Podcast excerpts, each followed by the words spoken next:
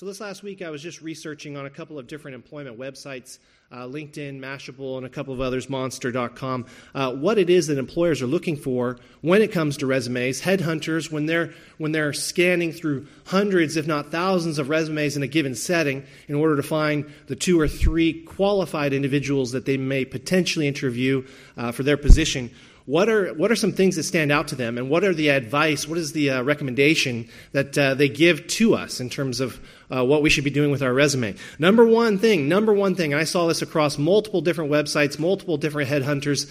This is what they said don't exaggerate. Don't exaggerate the details on your resume. And what's interesting, that, that was under the list of things not to do. And what was interesting is I found on a lot of these same websites, under things that you ought to do, they said make sure you draw attention and emphasize those accomplishments that you've done that are the best. So don't exaggerate, but make sure everybody can see just how great this particular thing is that you do. And so I found that there was an incredible tension there. But generally speaking, the headhunters, the recruiters, they all say uniformly that an embellished skill set will be discovered sooner or later. The truth always comes out. If you're saying you're capable of doing something on your resume and then you show up for your first day of work and you're struggling, that just doesn't look good. And that's, uh, that was their first thing that they mentioned. The second thing that they mentioned lack of attention to detail. Lack of attention to detail, such as different fonts between your cover letter and your, your resume. Now, I have no idea what that has to do with the job, and neither did they, but they said they just hated it. So if they found between cover letter and resume different font or different typeset, they would just chuck it. So that's just a word of wisdom. Apparently, you need to keep it all uniform. I'm not sure why, but that's just how they prefer it. But the one that I found really interesting, this is what they said. And, and uh, I can remember as a, as a high school student, applying and including some of this sort of stuff with my resumes going back to high school, they said number one, never share any uncomfortably personal details. Now, they're not talking about whether or not you've been divorced three times or any of that sort of thing. No, no, no. They said point blank, we don't want to see a picture of you. We don't know the date of, we don't want to know the date of your birth. In this day and age, we'd rather not even know your gender. And I thought that was interesting. Here's what they said there are legal concerns here. Recruiters learn to turn out, tune out certain things like marital status, family status, whether or not a person has children, reference to health or medical issues, but they definitely don't want to see pictures. They don't want to know your gender, and including all of these types of things, though common in many resumes, many CVs and resumes today, is not something that is advised currently because it makes companies liable to lawsuits for hiring practices that may or may not involve discrimination with regards to those types of details. And I thought, wow, we've come to a strange new place as a society where when you apply for a job, it's best that you don't advertise your gender so that you're not discriminated against. They don't want to discriminate against you, they don't want to know those types of things. I just never would have thought that that was the place we come to, and yet here we are. When you come to the scriptures and you're looking at what the apostles set forth in terms of choosing men to serve in positions of leadership within the church, you better know the details. In fact, that seems to be exactly the word of encouragement that is given to us from Acts chapter 6. The apostles make the statement they say, We can't lay aside the preaching and the teaching of God's word in order to wait on tables. That's what they say at the tail end of verse 2.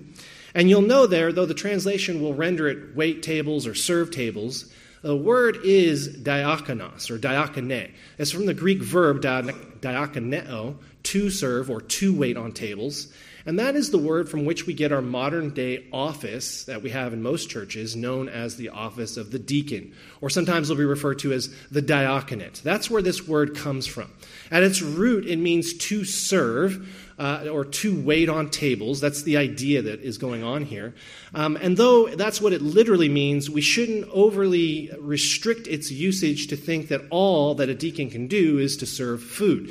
We find throughout the early church uh, in multiple places. They served in a number of different ministries, but there was a particular focus on taking care of the widows and the orphans and the, the weaker members of the society within the church. And it did appear that their focus was primarily on meeting the material, physical well being, the, the physical, material needs of those individuals within the church, whereas issues such as spiritual care, preaching and teaching the Word of God, these types of things were left to the elders. We see that distinction sort of laid out for us here in Acts chapter 6. The apostles say we have to give ourselves to the preaching and the teaching of the Word.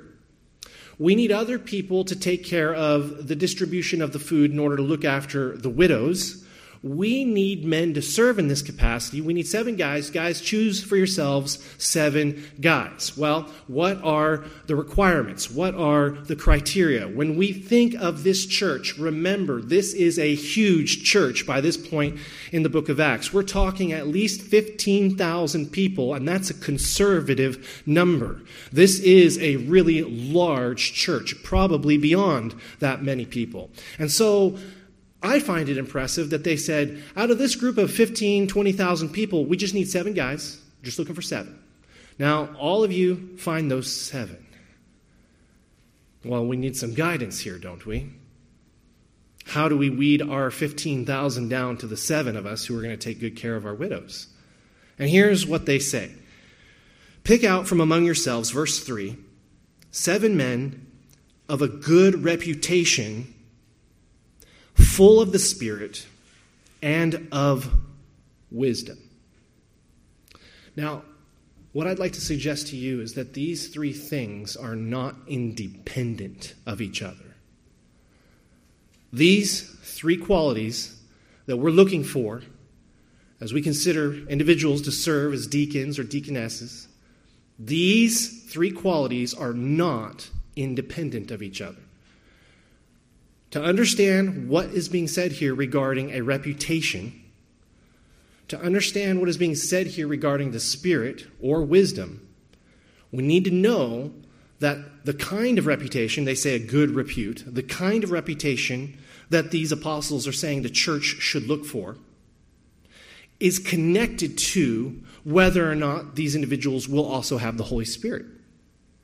And it's also connected to whether or not these individuals act in wisdom. Now, a number of years ago, when I was still in Texas, I was asked to sit in on the search committee that was looking for a youth pastor. And so we had a number of different individuals apply. And of course, we went through all these different resumes. We looked at all these different things education, we looked at their uh, theological positions, and we considered a great many different points of data. And of course, we whittled it down to two or three that we really liked. And I was charged with the responsibility to call references on a couple of these guys. And so I did. I phoned up one man in particular and I began to talk to him. And of course, when it comes to calling references, you're looking specifically for whether or not the reference has good things to say about him and what kinds of good things will the reference say. And so I began to discuss with this individual on the phone. I said, Tell me about youth pastor X. We'll call him Bob. His name wasn't Bob. And I'll say, what, you, what can you tell me about Bob as a youth pastor? Would he be good for us here at our particular church? And he said, Oh, yeah, he's great with kids. He loves kids. He's, he's always hanging around kids. He, he has a lot of patience.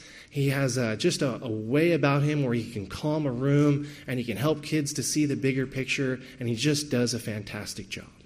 I said, That's great. That's perfect. You know, I'm hitting off all my little ticky boxes on my checklist of things that I'm looking for. And then I said to the individual I was talking to on the phone, I said, um, How long have you been going to church with this guy? And he said, Excuse me? I said, Oh, I'm, I'm sorry. I'm, I'm assuming uh, you do go to church with him, do, or do, don't you? And he says, uh, No, no, actually, I don't. And that caught my attention. So I said, Oh, did you used to go to church with him? To which he said, No, I don't go to church. So I said, Huh, do you believe in Jesus? To which he then said, No, no, I don't. To which I then said, Huh. Can I tell you about Jesus? And he said, uh, Sure, yeah, I'd like to hear about Jesus. So I ended up sharing the gospel on the phone with a reference for a youth pastor. He listened very politely. We discussed for some time afterwards. He took it all in. And uh, he said, "Okay, well that's uh, that's good. I, I, appreciate that." I said, "Would you like to uh, Would you like to receive Christ?" He says, well, "No, I'd like to just think on this for a while." And I, I, just in that moment, I stepped back and said, "Can I just ask you a question? Uh, we're talking about youth minister Bob here. Um, I'm sure he's talked to you about this before. You are listed as a reference. I'm sure you guys are close friends." He says, "Yeah, we're we're pretty close." He says, "You know." Bob has never talked to me about Jesus. Now, did Bob have a great reputation? You tell me. In the eyes of this man, his reference, yeah, he was a great guy.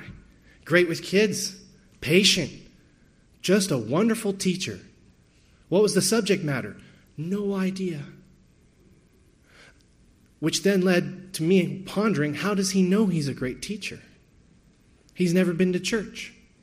He's never seen this man with kids. He's never seen this man teaching the Bible to kids. Now, he had all kinds of wonderful, positive, encouraging, uplifting things to say about youth minister Bob. Bob rightly could be described as having a good reputation. But this really, this whole episode should call forth in our minds a more profound, a deeper question when the Bible speaks of a good reputation, what is it talking about? In the book of Proverbs, don't, don't flip there, just listen. It says in Proverbs 22 1, a good name is to be chosen rather than great riches. Favor, notice that word, favor, is better than silver or gold. Now, the idea is that if you have a good name, people know you by your name, and it's, it's commending it. It's saying to have a good name is important because to have a good name, that's better than gold and silver. The next passage tells you why. If you have good name, then that means you're going to have favor. That is, people are going to listen to you. You will have sway, you will have influence. And it goes on to say, favor to have that influence over other people as a result of your reputation. To have that influence, that is better, the scripture says, than silver or gold. It's better than wealth, it's better than money. If people trust you, if you have that good reputation, you can, the Bible says, influence them. How many of us, though, let's ask the question, how many of us look at our reputation and our name as a thing which we leverage to influence others. That seems to be the primary reason, as far as the scriptures are concerned, for why we have a reputation at all.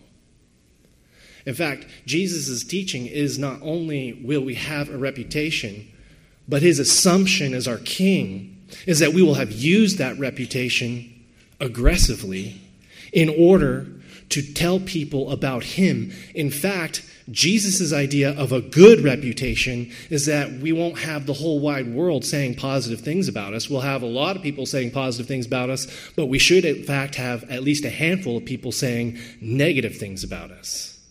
Listen to what Christ says, Matthew 5. And I'm going to read you two different Beatitudes, one from Matthew 5 and the other one from Luke 6. Matthew 5. Blessed are you when others revile you and persecute you and utter all kinds of evil against you on my account. Rejoice and be glad, for your reward is great in heaven, for so they persecuted the prophets who were before you. Jesus says, Happy times are here when people revile you. This word means that they're talking bad about you on account of Jesus. Luke 6, this is the same saying, but it's taught from the negative. The positive is you are blessed when people speak ill of you on account of the name of Jesus. The negative is goes like this: Woe to you! Woe to you when all people speak well of you. For so their fathers did to the false prophets before. Now, when Peter says to the church in Acts chapter 6, Guys, we need some men with a good reputation. you notice that one of the guys they choose is a guy named Stephen. He's the first one mentioned, and he's even described in this particular passage. In Acts chapter 6, it says they chose Stephen, a man full of faith and the Spirit. And guess what happens later in the same chapter? Stephen is stoned to death because he's preaching the name of Christ.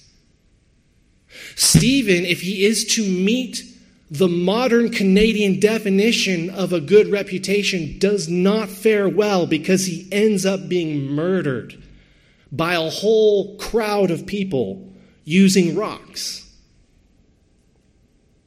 Knowing this, when we hear Peter's instructions to the congregation, you guys need to choose out for yourselves a couple of guys, seven guys, who have a good reputation what he means by good reputation is not that the world universally applauds and claps for these people. No, whatever he means by that definition of good reputation, it has to be understood as interdependent and interwoven with these other two characteristics, these other two qualities, one of which is he needs to be full of the Spirit and he needs to have wisdom. So, reputation, right off the get go, these are men who have good character. Absolutely. These are men who stand head and shoulders in the church. We could even say these are men who are righteous, who are known for their righteous, righteousness. But it would be a mistake to say that these are men who are universally applauded, because that's just not what we see when we look at the word. Going to the next qualification, he says, Guys, choose from yourselves men who are who have a good reputation and who are full of the Holy Spirit. Now, first, let's define our terms here. When we say full of the Holy Spirit, what are we talking about? Of course, we know that the Holy Spirit is a gift which is given to us. It is the third person in the Trinity, the third person of God, and it is given to us upon that moment in which we trust in the Lord. We receive the Holy Spirit. This thing come this this person, this this God Himself comes into our heart and He begins to take control and He begins to clean up our lives. That's how we Baptists tend to talk about it. Listen to what the Scripture says. Don't flip there, just listen. Galatians chapter 5 The fruit of the Spirit is love, joy, peace, patience, kindness, goodness, faithfulness, gentleness, self control. Against such things, there's no law. We hear that. We've probably memorized that. We repeat that back and forth to each other. This is the fruit of the Spirit love, joy, peace, patience. We go through the whole list. We often forget the second part. And, oh, there's that conjunction. And. So all of these things are true love, joy, peace, patience, and that one second part of the verse we don't like to talk about those who belong to Christ Jesus have crucified the flesh with its passions and desires. To have the Holy Spirit in our lives is not simply that we are people who have love, joy, peace, patience, and the whole gamut of fruit. That's a part of it.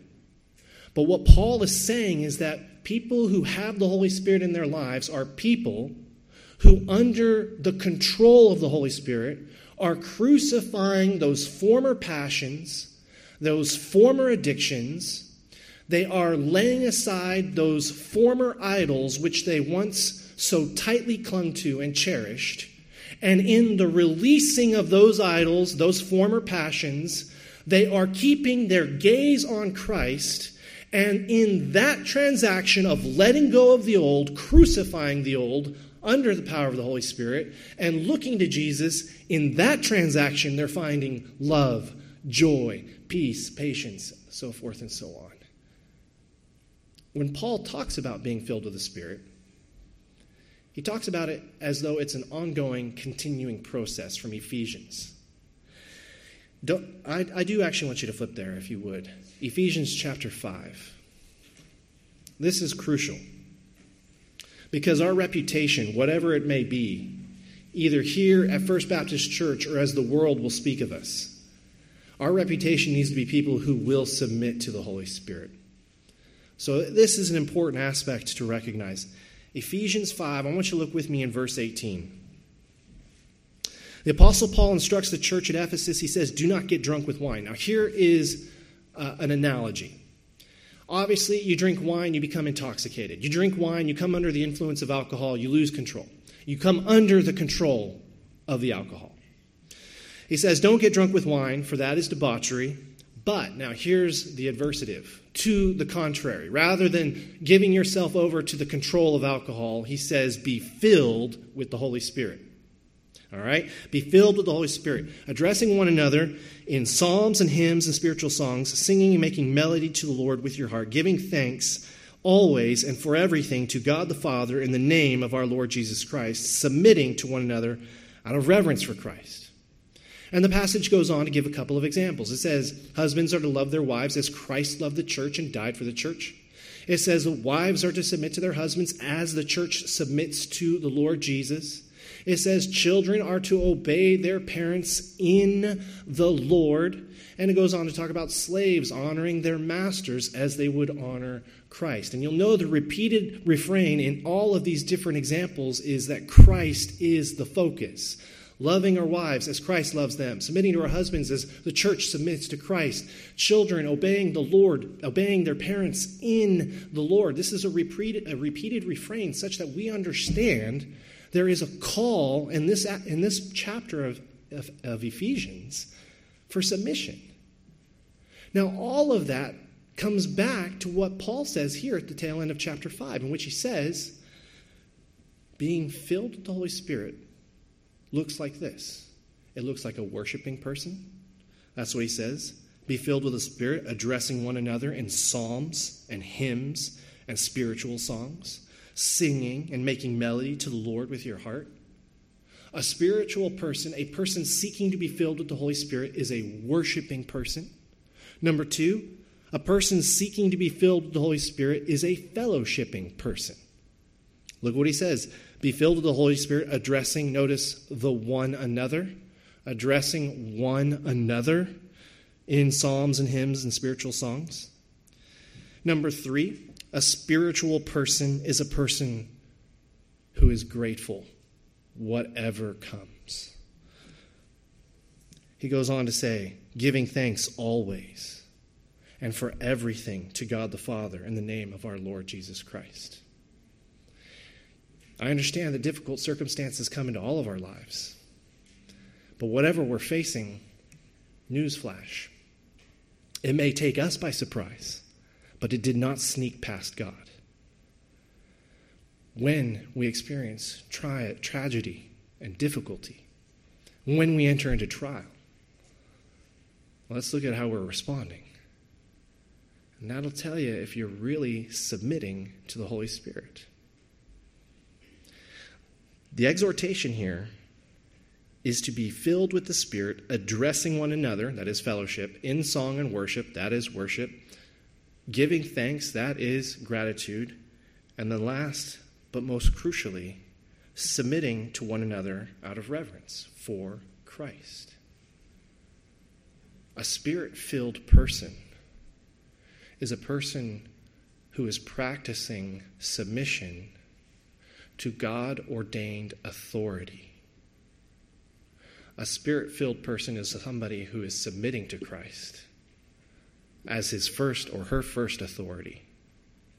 And then, out of reverence for Christ, is submitting to the other authorities. Now, I want to be careful. We submit to earthly authorities only insofar as such submission does not lead us into sin. For we are never permitted to obey any government authority or any other human authority if doing so leads us into rebellion against our king. Such a thing is never to happen. However, the scripture says a spirit filled person is a person who submits. When we look at these seven guys in Acts chapter 6, they say they got to have a good reputation. They got to be full of the Spirit. Well, what does that really look like? It looks like they were looking for men who loved worshiping Jesus, who enjoyed fellowshipping with the body, who could always find God's hand in whatever difficult situation they encountered. And above all of that, they were humble servants ready to submit in order to honor and glorify Christ. And last but not least, they were full of wisdom. Turn with me to Colossians. Our final passage is going to be Colossians chapter 4.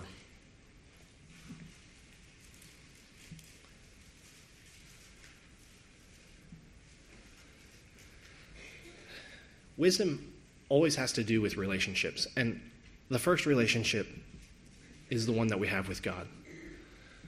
The sages of old wrote in the book of Proverbs that the beginning of wisdom is the fear of the Lord. This is where it starts. Understanding that there is a God, that He does, in fact, own everything, that He is sovereign over all. And recognizing that we, we should revere Him, that our life decisions should be made in such a way that we glorify Him. So don't miss that. Wisdom has to do with behavior that is grounded in a knowledge of God and seeks to obey God.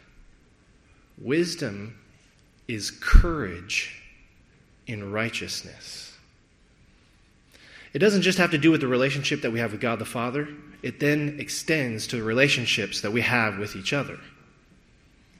But ultimately, what wisdom is about is acting in a manner with each other before the Lord that is glorifying to the Lord. Now, do you know what relationships depend on more than anything else? Words. The things we say. I remember when we first came here to uh, Canada 10 years ago. Uh, at that time, the bridge, we would hand out water bottles to people in the park on Canada Day. And uh, I think uh, many churches across the denomination, the Canadian National Baptist Convention at that time, were doing this. It, uh, we would uh, participate in whatever the Canada Day celebrations were, and we'd hand out water bottles, and it was, it was great. It, we had specialized little labels printed that were put on the water bottles that had the name of our church and our contact information, website, and uh, a little verse, John 3.16. And we would hand these water bottles out to people. And uh, people would just say, hey, thanks. I appreciate that. And they, they would walk into the park, they would grab the water bottle, and they would be on their way. And we must have given away 10,000 water bottles over the course of four or five years. I mean, we gave away tons and tons and tons of water bottles. And do you know what the problem with that was? There's nothing wrong with serving our neighbors by giving them water. But the problem was that we told ourselves that we were expressing love to them by giving them water without using our words. If you walk into a store, say Costco, and you're pushing your little buggy down the aisle, you're looking for that really great deal on that, you know, 100 pack of chicken or whatever it is, you know, that super bargain. There's a guy standing there, and he gives you a little sample. Is the first thought in your mind, this man loves me and wants me to go to church with him. No? You didn't think that? Well, why? I mean, he gave you a free little thing in, of food and a little, you know, doily, right? Little cupcake thing. Yummy. And it was good, wasn't it? I like most of the stuff they hand out there. I have never walked away from Costco thinking, having had this little cupcake thing of whatever the sample is, I have never walked away feeling like that person just loved me. I've gone to Riverside Park, in which there are innumerable nonprofit organizations and different community organizations and different societies here in Kamloops that are handing out all kinds of stuff, all kinds of stuff, t shirts and what have you. And I have never felt, whenever I've received something from any of these different community organizations or nonprofits, that they loved me, cared for my soul, and wanted me to know the God that they worshiped. There's nothing wrong with giving someone a bottle of water on a hot day in which they're thirsty. That is, in fact, love. But we deceive ourselves when we say that we have loved as Christ has commanded us to love if we can placate our knowledge that we're called to evangelize by doing nothing more than handing a bottle of water and letting that be the end of it. That is not wise. Paul's statement regarding wisdom wisdom is learning, in his perspective, how to have a relationship with someone using words and having at the center of those words the inescapable, unmistakable message that there's a God in heaven who died for me and I didn't deserve it. And guess what? He died for you, and you don't deserve it either. Look at what he says here in Colossians. Look at what he says. Colossians chapter 4, we'll pick it up in verse 3. This is a prison letter. You'll notice he's writing this letter to the church of Colossae from jail. Does Paul have the greatest reputation right now?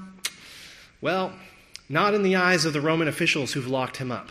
Nevertheless, from jail, writing to the church at Colossae, he says, quote, At the same time, pray also for us that God may open to us a door for the word to declare the mystery of Christ, on account of which I am in prison. Now, I think Paul has a great reputation. I hear that he's in jail for Jesus, and I think, man, you've got courage. Man, hallelujah. You are willing to go the distance for our Lord and King. Do his jailers think that? Mm, some of them actually do. We read on in the book of Acts. But he's still in jail for a reason, and he's still going to be executed at the end of his life. And surely those who order his execution do not share his view or his opinion or his high regard for the Lord. He says, On account of which I am in prison. Now, here's what he says You need to pray for me, for the gospel, that I may make it clear which is how I ought to speak. He goes on, I ought to speak this way. Now look at what he says to the church at Colossae Walk in wisdom toward outsiders, making the best use of the time that verb there, making the best use of the time, it literally, it, it comes from a, a, Greek verb that literally means to buy up. It, it's as though he's saying, you know, take it up, get the bargain. You've got a moment, you've got some time, buy up those bargain moments, those bargain opportunities, make the most of that time, walking in wisdom towards outsiders. He says, let your speech always be gracious, seasoned with salt that you may know how you ought to answer each person. Now, I want you to just step back out of the text here for a second and understand the apostle's heart. I tell people about this is what he's saying. I tell people about Jesus for a living. It's gotten me in jail. Pray for me. Not that I would get out of jail. That's not what he says. Pray for me that a door would be open to the word, that I would be more bold in proclaiming the word, that I would make it clear, which is how I ought to speak. Notice the moral imperative he gives there. It's how I ought to speak. Now, let me talk about you. You also need to walk in wisdom. You see the transition there? You guys pray for me. I need to be bold with the gospel. You also need to be wise. You need to be wise, making the most of every opportunity. Let your speech always be gracious and seasoned with salt. Well, what do you think he's talking about, church? When we go out of these church doors, we should always be talking about our walk with Christ. We should always be talking about the ways innumerable in which He has blessed us. We should daily, in our places of business, with our neighbors, in our cul de sacs, wherever we are, be talking about the many blessings we receive I mean, there's a song, Count Them One by One, and you can't even come to the end of it all if you really try to think of all the ways in which the Lord has blessed you. And what Paul is saying here is you need to always be speaking in such a way to every person, seasoning your speech with salt, letting it pour forth grace. This is wisdom, because that's how you make the best use of the time. Because one of those people is going to ask you to elaborate or to clarify. When Peter says to the church in Jerusalem in Acts chapter 6 choose seven guys who have a good reputation, who are full of the Spirit, and who walk in wisdom. We are mistaken to take each of these things and to look at them in isolation. They're interwoven, and when we look at them all together, what we find is we find men who love Christ, who try to model their lives after Jesus, and who also try, whatever others might say about them, to tell the world about the blessings they have received from the Lord. This is a deacon. Those kind of men, they do not mind doing whatever trivial, sort of uh, tedious task that is asked of them if it means that the gospel can go further. Uh, just last week, I came out of my office on a Wednesday evening. It was about 7:30. I came out. Uh, music team was getting ready to, to rehearse for worship, Sunday worship, and lo and behold, there's Joshua Denhollander. He just had a baby two days before. I'm like, hey, Joshua Denhollander, how's it going? Congratulations. He's like, thanks. And then I, I stopped myself and it occurs to me, he just had a baby. Like, I'm congratulating him. I said, Denhollander, what are you doing here? He says, Oh, I, am here to balance the uh, church accounts, to do the, the treasury work. And here's a guy that just had a child. And yet he loves the word. Do you think he gets kicks and giggles? Do you when you balance your checkbook? Come on now. Of course not. He doesn't do this because it's just super exciting for him. He does it because it unleashes the word to go further. I came in about three weeks ago. Uh, I was going to make a crack. It was the Sunday that the time change happened. And I was going to stand in the pulpit and crack a joke. Hey, look, some the clocks aren't set back. You know, we're going to be here for an extra hour. How about that? And of course, I looked at the clock at the back of the room, and it had already been changed. John Dykstra, our deacon of ground building and grounds, had come in either on that Saturday afternoon or that early that Sunday morning. And he'd already set it back. I know it's hard to believe. You'd think he's trying to make sure we get out of here on time, but he really does love the word. He does. He really does. He's somewhere right now counting money. Don't tell him I said that, made that joke out. But John Dykstra, man does all kinds of things around here. I mean, more than I could possibly list. And his wife, Dale, as well. Just have a servant's heart. They love the Lord, they give for the Lord. We ordered chairs. The company that we ordered the chairs from to replace the pews, they said four week delivery time. I said, great, that's perfect. They'll arrive right when we're yanking the pews up. That was on a Monday on a Tuesday, I got a phone call from the shipping company says, We've got the load coming to Kamloops. It'll be there tomorrow, Wednesday. No, that's not going to work for me. I need four more weeks before the carpet comes. I got, you know, like, I don't know, what do you want me to do here? Put out an email. Guys, I need to unload about 250 chairs into Dr. Tom's garage. I know you all have jobs, you work your nine to five can you like take a sick morning or I don't know, like something and come and help me? Can you call in sick from your real job to come help me lift chairs? That's kind of what I'm asking them to do, right? Dustin Savage and Nolan Pasteur and Joe Riley showed up. These guys have, well, Joe's retired, but you know, these other guys, they have jobs. And Joe has a, Joe's always doing something. I don't know what, always building on something. So it's not like he did, wasn't busy either. I love these men. I mean, uh, time would fail me to tell you about Dr. Tom.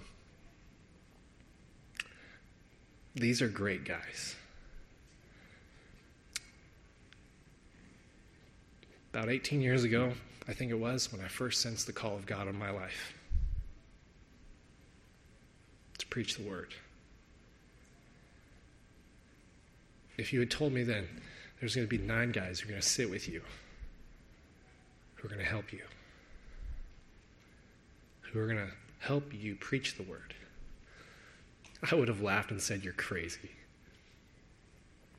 And more and more, as I look around that table at these men, these amazing men, 18 years ago, I would said, Nobody wants to help me. That's ridiculous. Who am I? I'm nobody. And over the years, that opinion is still true. and I wouldn't have it any other way. Who am I? I'm a nobody. The reason these men serve is because they love Jesus and they want to see his word proclaimed to the ends of the earth. As we consider deacons in the future, as we think about who we will choose to lead us next year, next decade, let's look at their reputation. Let's look at how well they are submitting themselves to the Holy Spirit. Let's see how they have grown in wisdom towards outsiders in terms of sharing their faith. Let's remember that these are not to be looked at in isolation, but together. But above all, let us have men who love the Word of God. As the scripture says, the Word of God continued to increase, and the number of the disciples multiplied greatly in Jerusalem. May that be true for us here in Kamloops. Pray with me, church. Father, we say thank you. I say thank you for the deacons that you have given to us. I say thank you, Lord, for Dr. Tom and James Casson and Josh Den Hollander. I say thank you for Nolan Pasteur and Dustin Savage and Joe Riley. I say thank you, Lord, for Pastor Ryan. I say thank you for John Dykstra, Lord. Thank you for these men. Thank you for the blessing that they are. Lord, I pray that you would bless them as they have served and sacrificed and given in order for your word to go forth to the ends of the earth. And I pray even now, Lord, for the, the young men in the room who aspire to greatness. I pray for those who are coming up, even now, in the school, in the academy, that you would show them the path of glory, that they would sense a call in your life to lift high the name of your Son, that they would aspire to be men of character who have a commitment to you. Would you do that? We pray. Would you do that in us, Lord? We ask. In Christ's name, amen.